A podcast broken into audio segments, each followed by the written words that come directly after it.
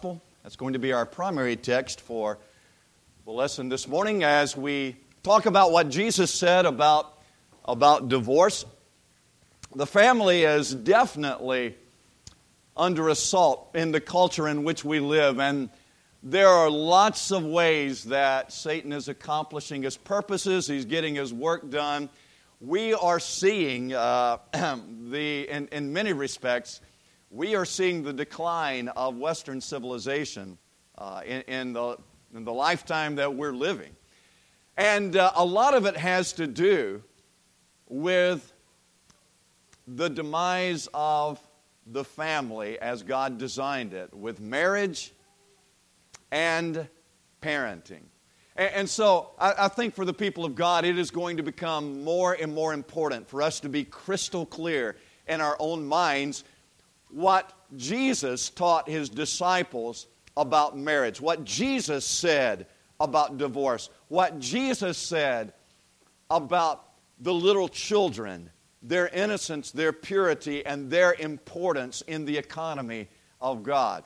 It's important for us, if we're going to be the true disciples of Jesus in a crooked and perverse generation, we need to be crystal clear in our own minds what Jesus said about some things that in our culture are becoming farther and farther removed from the Judeo Christian ethic. In, in, Matthew, the 19th chapter, some interesting things going on. And that, that led to this question from the Pharisees about divorce. In our lifetime, the attitude toward divorce has changed in our culture, and it's changed remarkably. Uh, I, am really not that old, but I've talked to some older preachers, and I, I have understood a few things that they had to address and deal with in their early years of preaching. But I, I would tell you that in past generations in the American culture, divorce was not the issue that it is right now. And I think perhaps for three basic reasons that in past generations in America, divorce was not as much of an issue as it is right now. Number one, it wasn't as much of an issue because of family moral force. And I mean by that, in past generations, people valued family more than they do in the present culture. A family meant something. Be, being together, we're, we're approaching a period of the holiday period, the Thanksgiving to Christmas uh, period, when everything, everything, uh, uh, as much as it's being commercialized in the culture that we're living in, everything used to be centered around family. These were the times because jobs are set aside, vacation periods are offered, people are getting together with their loved ones, and in past generations, family equaled loved ones. And, and there was a great emphasis on family and its importance. And when families were getting together, it meant something. It was important. People sacrificed to be there. Uh, they would drive for hundreds of miles. They would they would stay up all night long to, to be together because grandma's going to be there, because grandpa's going to be there, because the aunts and uncles and cousins were going to be together. We don't get to see each other. Family was important in generations past. I'm saying to you, in our present generation, if we're not careful, we're losing that. We're losing that. And one of the, one of the opportunities that our families have is the opportunity to teach our children, the importance of family. But in past generations, perhaps, divorce wasn't as much of an issue because of the family moral force. Secondly, in past generations, there was the social expectation uh, that was involved. That is, the culture itself assigned a negative value to divorce in the past. Uh, it was not that long ago. Was not that long ago when there was a very popular individual who was running for president. And the, the big question was do you think that he will be able to achieve the nomination and be successful because even though he's been married for years and years and years, he had one divorce in his past. And so there was a question about whether or not he could even be considered. When you consider the moral situation we're in right now, that looks like a joke. It was just a few years ago that that was the case, that that was a real consideration. And I'm saying to you that in past generations, divorce was not as much an issue because even the culture was very sensitive to it. Uh, thirdly, there was the spiritual and doctrinal impediment in the past. And I mean by that, that in years past, biblical teaching mattered. I'm not saying that everybody followed biblical teaching.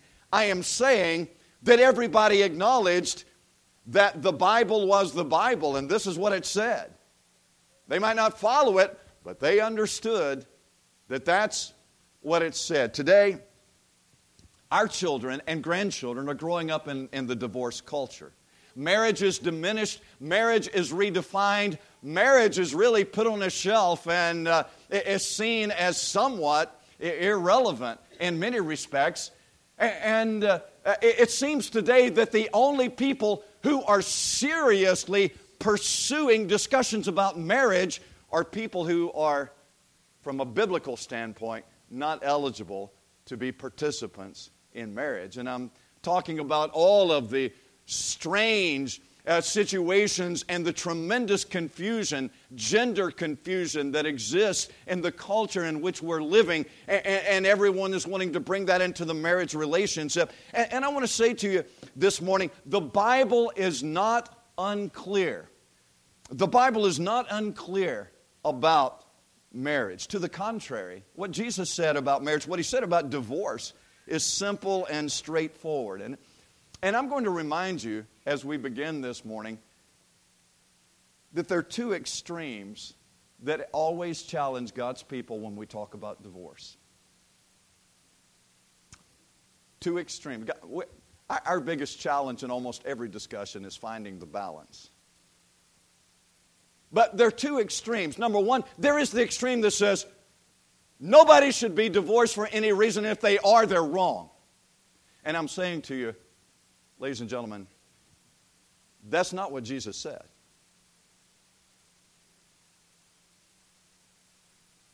Jesus acknowledged, even as Moses did in the giving of the law, that people do not always do what God instructed them to do.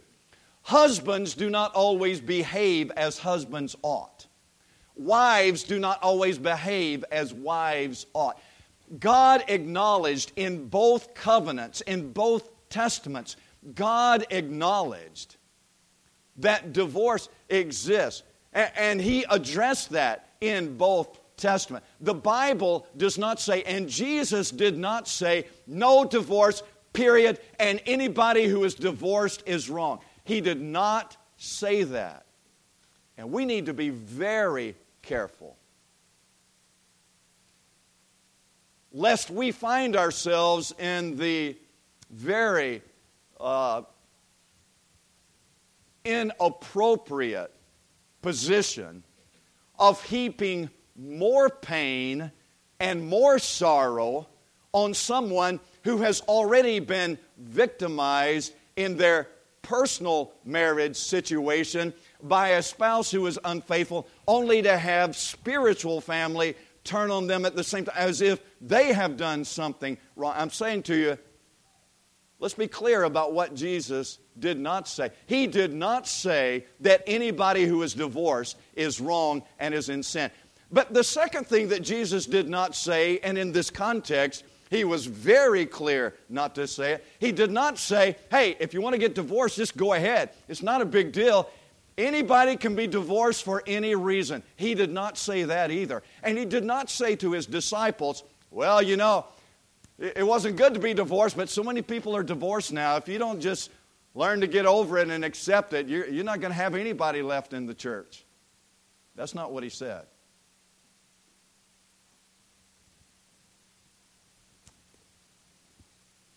So, what did he say?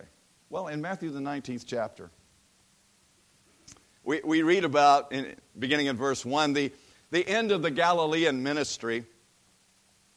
It came to pass when Jesus had finished these words, he departed from Galilee. So the Galilean ministry is coming to an end. And now he's coming down into Perea. He came down into the borders of Judea beyond the Jordan. The Transjordan area, he's left Galilee, he's coming down, but he didn't come straight down. You know why, don't you? You know that area between Galilee and Judea? You remember what it was called? Samaria. And, and the Jews didn't spend a lot of time passing through that dirt.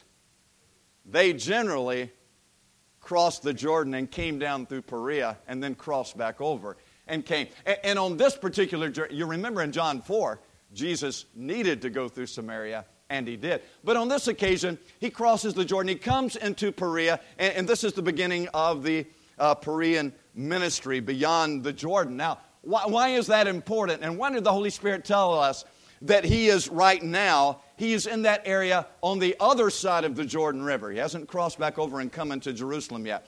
Why did he tell us that? Well, this territory was under the control of Herod Antipas.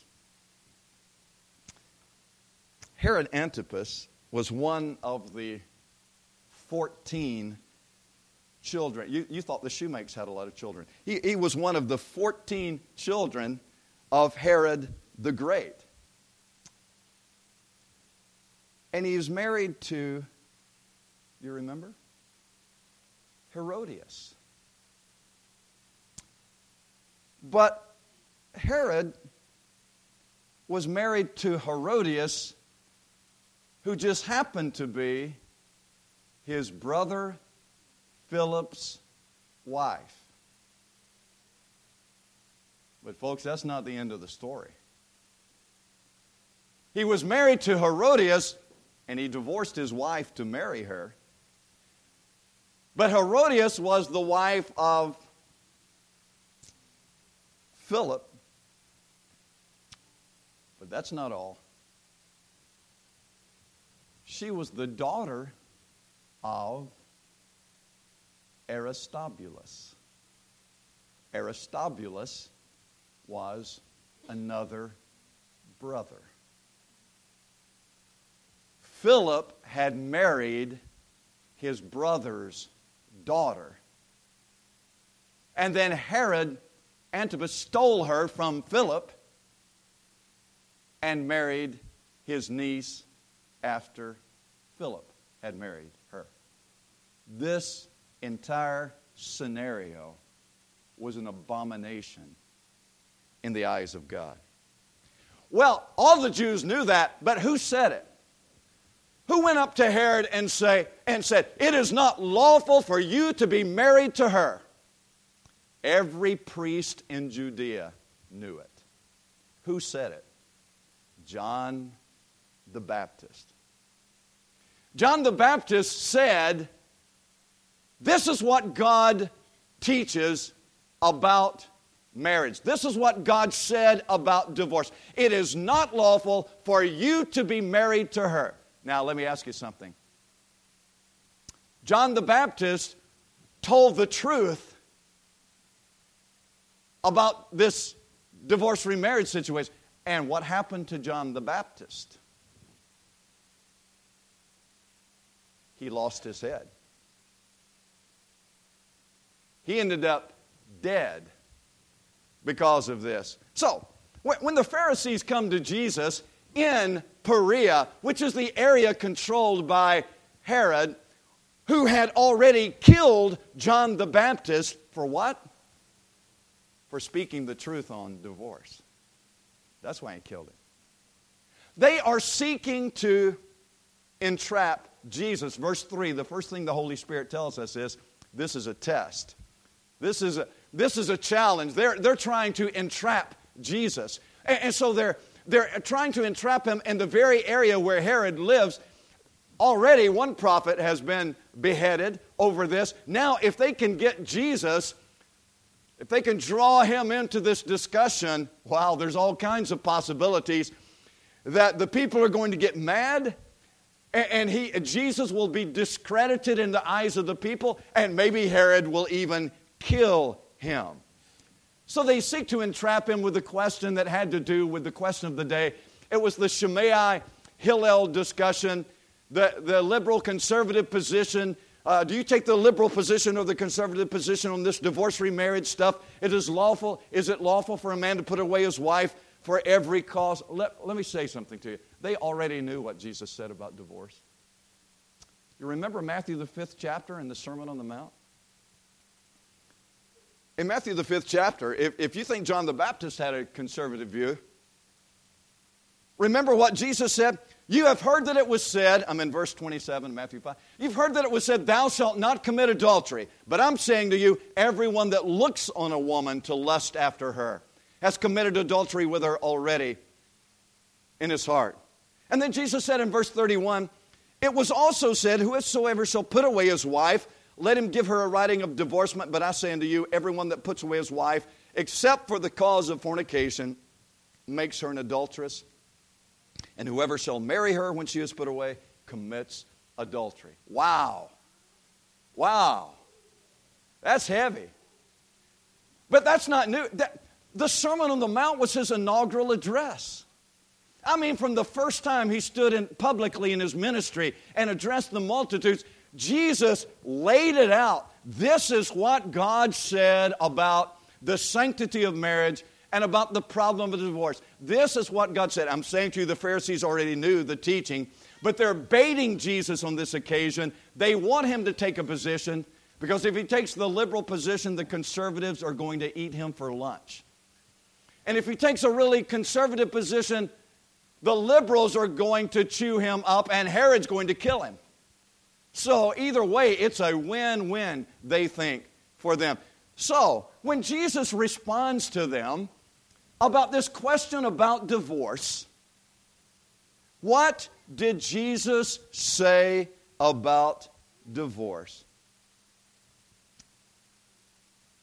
First of all,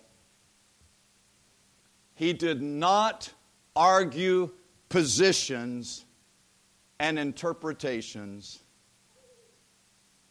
He did not say, ah, well, I follow, I follow Rabbi Shammai on this one. Or, I, I cut my teeth on Rabbi Hillel's classes. That's not what he said. He didn't argue somebody's position. And he did not get involved in a hypothetical situation. If A marries B and they divorce, and then C comes into the picture, and, Jesus didn't go down that road either. He did not take any man's position, and secondly, he did not argue hypothetical positions. Instead, instead, Jesus quoted God. And he starts off by saying, when they asked the question, Is it lawful for a man to divorce his wife for every cause? He answered and said, Have you not read that he who made them from the beginning made them male and female?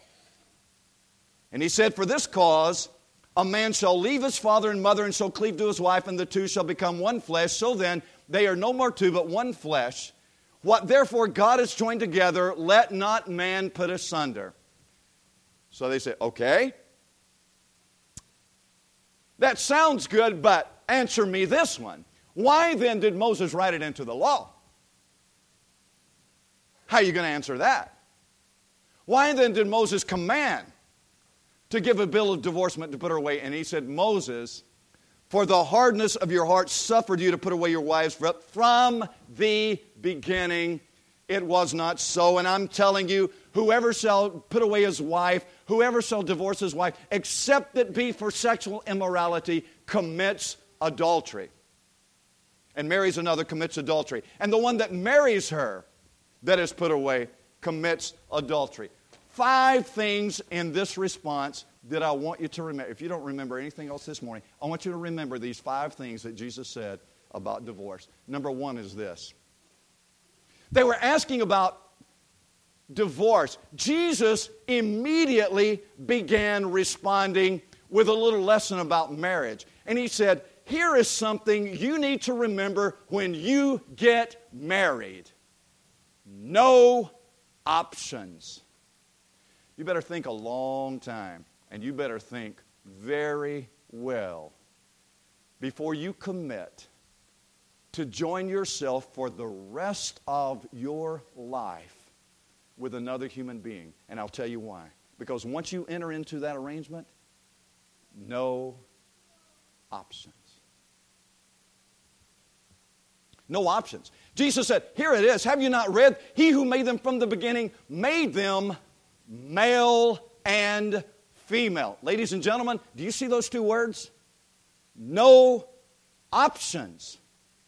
Marriage is for a male and a female. I don't care how many laws get passed, I, I don't care how many Supreme Court decisions come down. God said that marriage is for a man and a woman, period. No options. It's not for a man and two women. It's not for two men and one woman. It is not for unspeakable arrangements. It's for one man and it's for one woman. And don't miss this. And it is for life. No option. Somebody asks you, well, what, what, what do you believe about, uh, about marriage and divorce? I believe what Jesus said. What did he say about divorce? He said, no options. Don't forget that. One man, one woman for life. That's the way it is. That's what he taught. That's what he meant. That is not hard to understand. It may be easy to disagree with, it may be easy to repudiate and, and, and, reject if, if, if you are pursuing your own agenda, but it's not hard to understand. Secondly, Jesus said, stick together. You're asking me about divorce. Let me tell you my response to that. Stick together. That was God's intention from the beginning. That a man, a woman, they're going to leave father and mother. And what's that word? And they are going to cleave to one another. That is a word that means glue, it means adhesive. They are going to be cemented together. Jesus said, Why are you asking me about, about separating from each other? You want to know what God said? God said, stick together. That means that you are in constant pursuit of one another as you are drawing together toward each other. I want to tell you something that is irrefutable. You cannot be in mind and heart and in will. You cannot be leaving someone and cleaving to them at the same time. Just make up your mind what you're going to do. It's one or the other. You're either sticking together or you're coming apart. Jesus said, here's what God said stick together. And, ladies and gentlemen, that's what he said from the very beginning. The third thing Jesus said is, don't you know what, what God said? In the beginning, He made them male and female, and He said, For this cause a man shall leave his father and his mother and shall cleave unto his wife, and they two shall become one.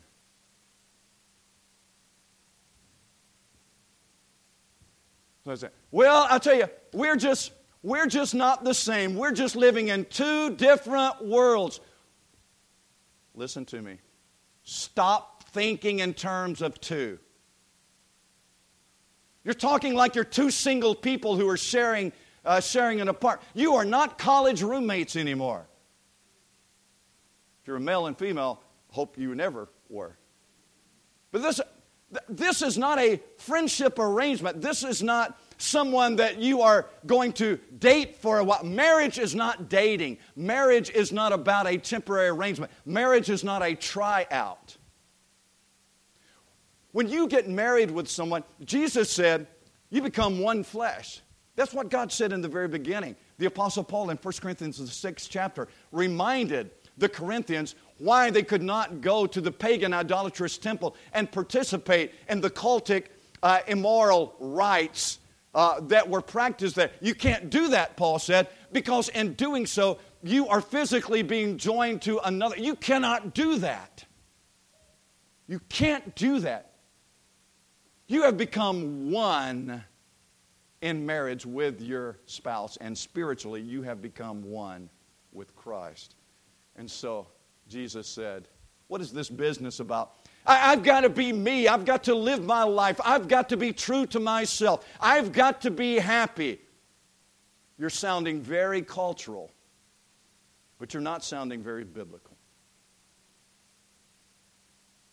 You will never read in the Bible where God says to someone, You just need to be true to yourself. You'll never read that. But you'll read over and over in the Bible where God reminds people, You need to be true to me.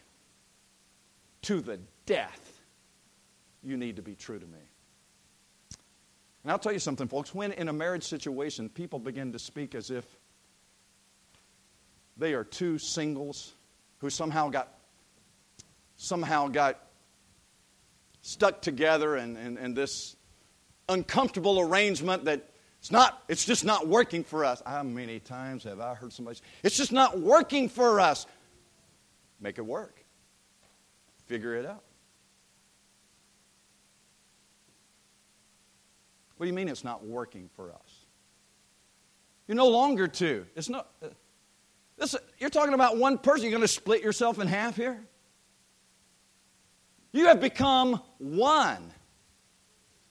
Why are you acting like you're still dealing with two here?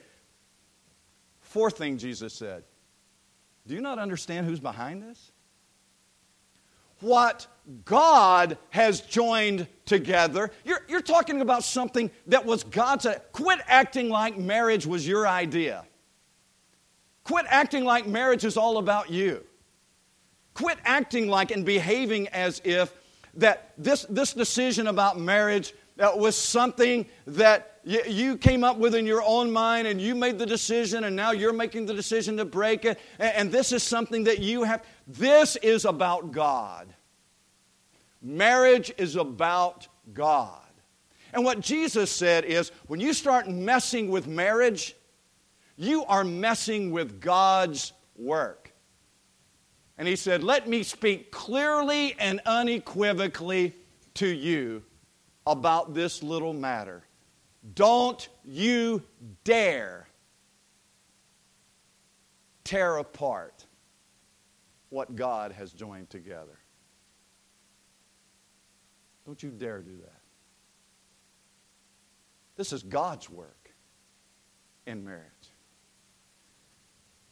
And then finally,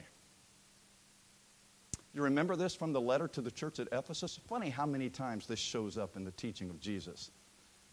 And then one of the very last things he says in the letter to the church at Ephesus at the end of the first century, same theme.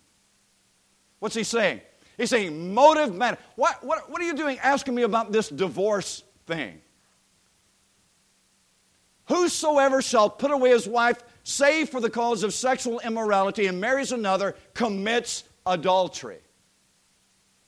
And the one that marries her that is put away commits adultery. I want to tell you something about this motive thing.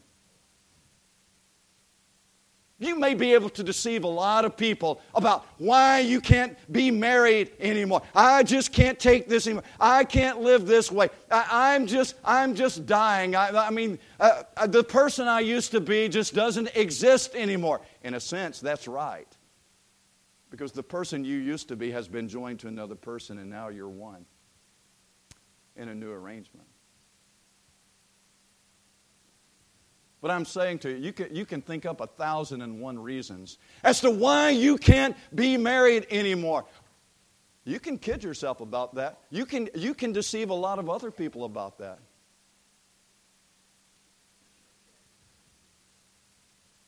God's not going to be fooled. And He knows the truth.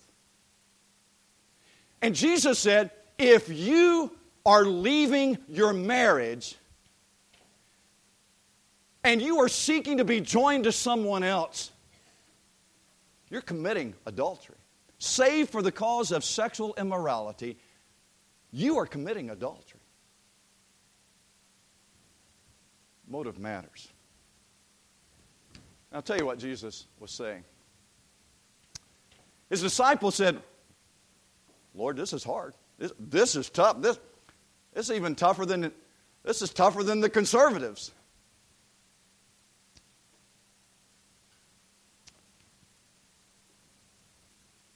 Jesus wasn't concerned about how his answer was going to stack up against the views of the day or the positions that were being bantered about. Jesus was interested in one thing. Are you willing to deny yourself and take up your cross daily and follow me? Are you willing to present your life a living sacrifice, holy and acceptable to God?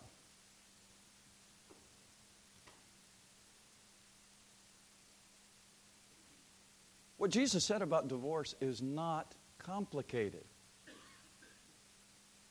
We, we've made a lot of complicated situations for ourselves to banter about with each other. What he said about marriage and divorce is not complicated, it's clear, it is straightforward. And his own disciples said, Whoa. And that's exactly what the culture says.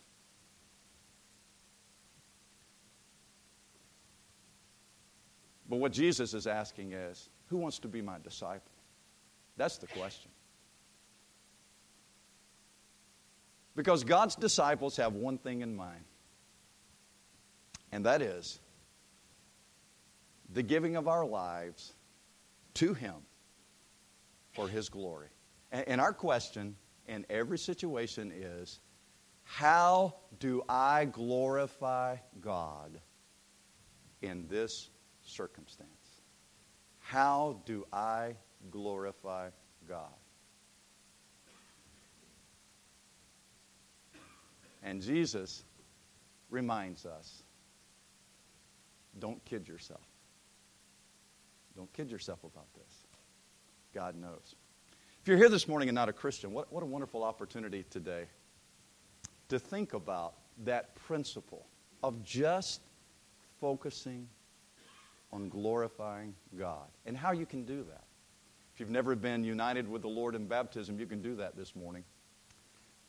If you're a Christian and you've been living your life and you've been culturally tainted, thinking at times like, like the world, and I'm saying to you, what, what's wrong with just focusing on what Jesus said? And, and being reminded that, look, from the beginning, here's how you glorify God in this life. If you're going to get married, it's for a man and a woman, it's for life. That's what glorifies God. That's what He intended. If you mess that up, you are headed in the wrong direction. And that train's going to wreck and it's not going to glorify God. And 2,000 years ago, on a bloody cross just outside of Jerusalem, Jesus, the perfect Son of God, gave his life for us. And as he's calling us today, he's asking us to give our lives back to him in obedience. Would you do that? We can help you this morning in coming to God. Won't you come while we stand and sing?